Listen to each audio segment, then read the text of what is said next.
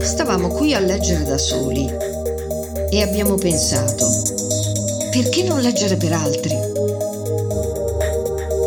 Audio Babette.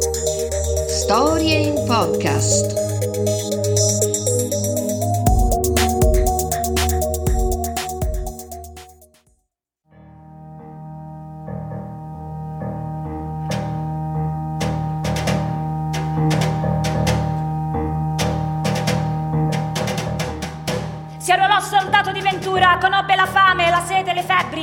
Fracasso delle mischie, la vista dei moribondi, il vento gli scurì la pelle, fu comandante di una compagnia.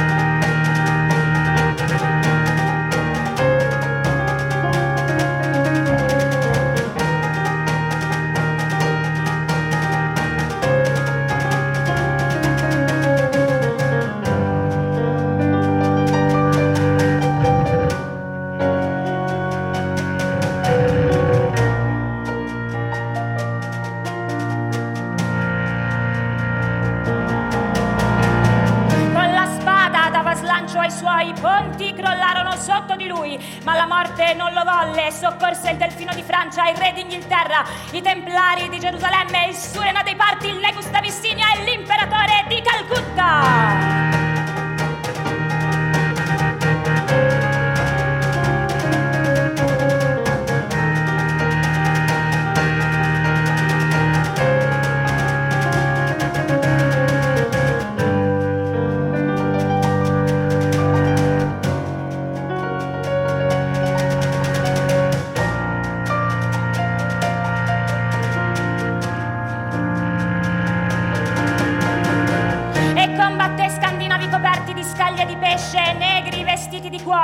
Indiani dalle grandi sciabole, vinse i trogloditi e gli antropofagi.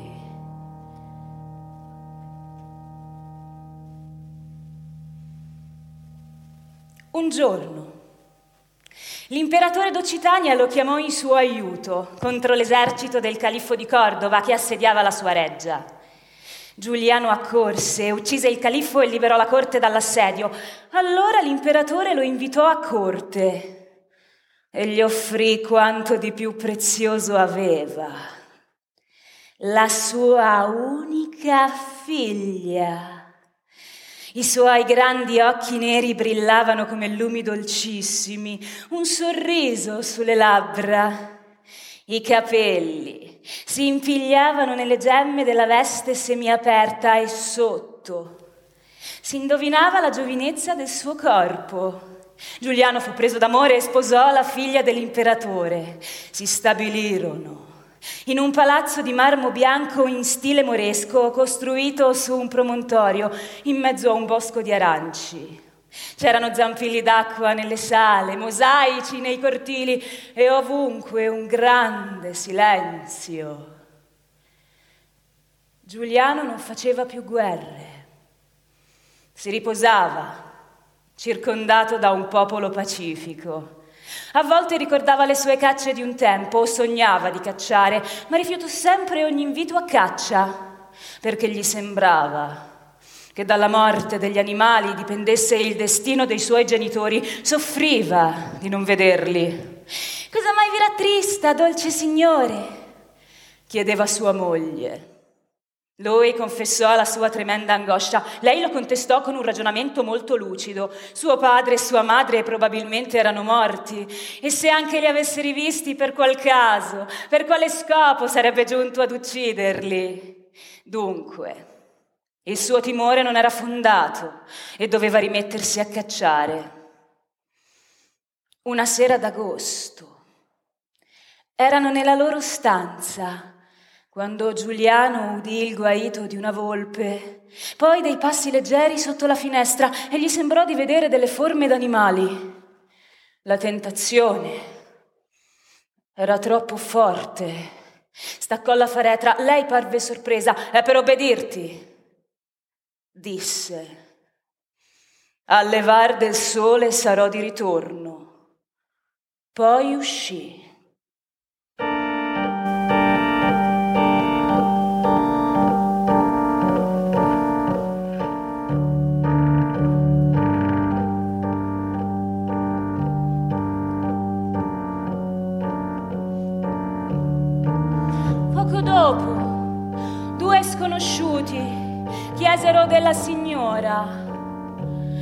Entrarono nella stanza un vecchio e una vecchia curvi, polverosi vestiti di tela.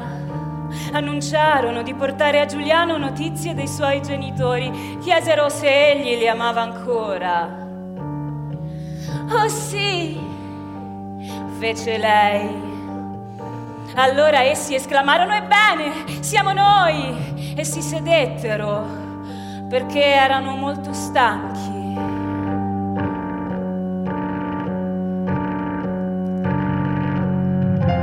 Erano partiti dal loro castello ed erano in viaggio da anni e anni senza perdere la speranza.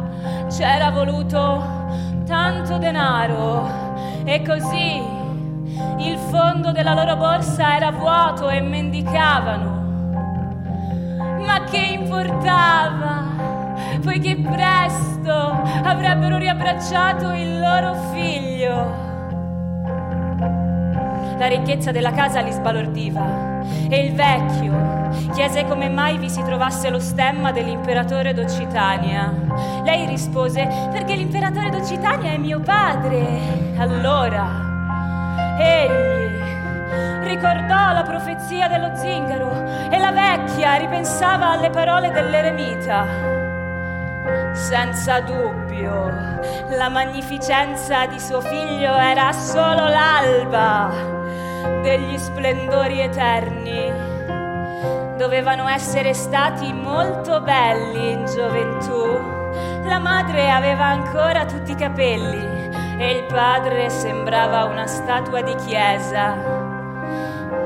La moglie di Giuliano gli pregò di non aspettarlo, li fece stendere nel suo letto, poi chiuse la finestra e i due vecchi si addormentarono.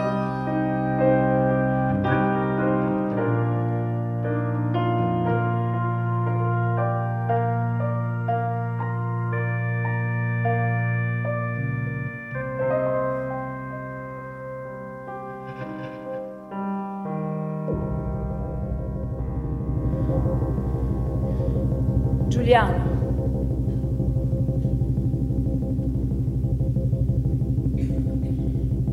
Aveva attraversato il parco. Ombre sul muschio. Silenzio. Oscurità fonda.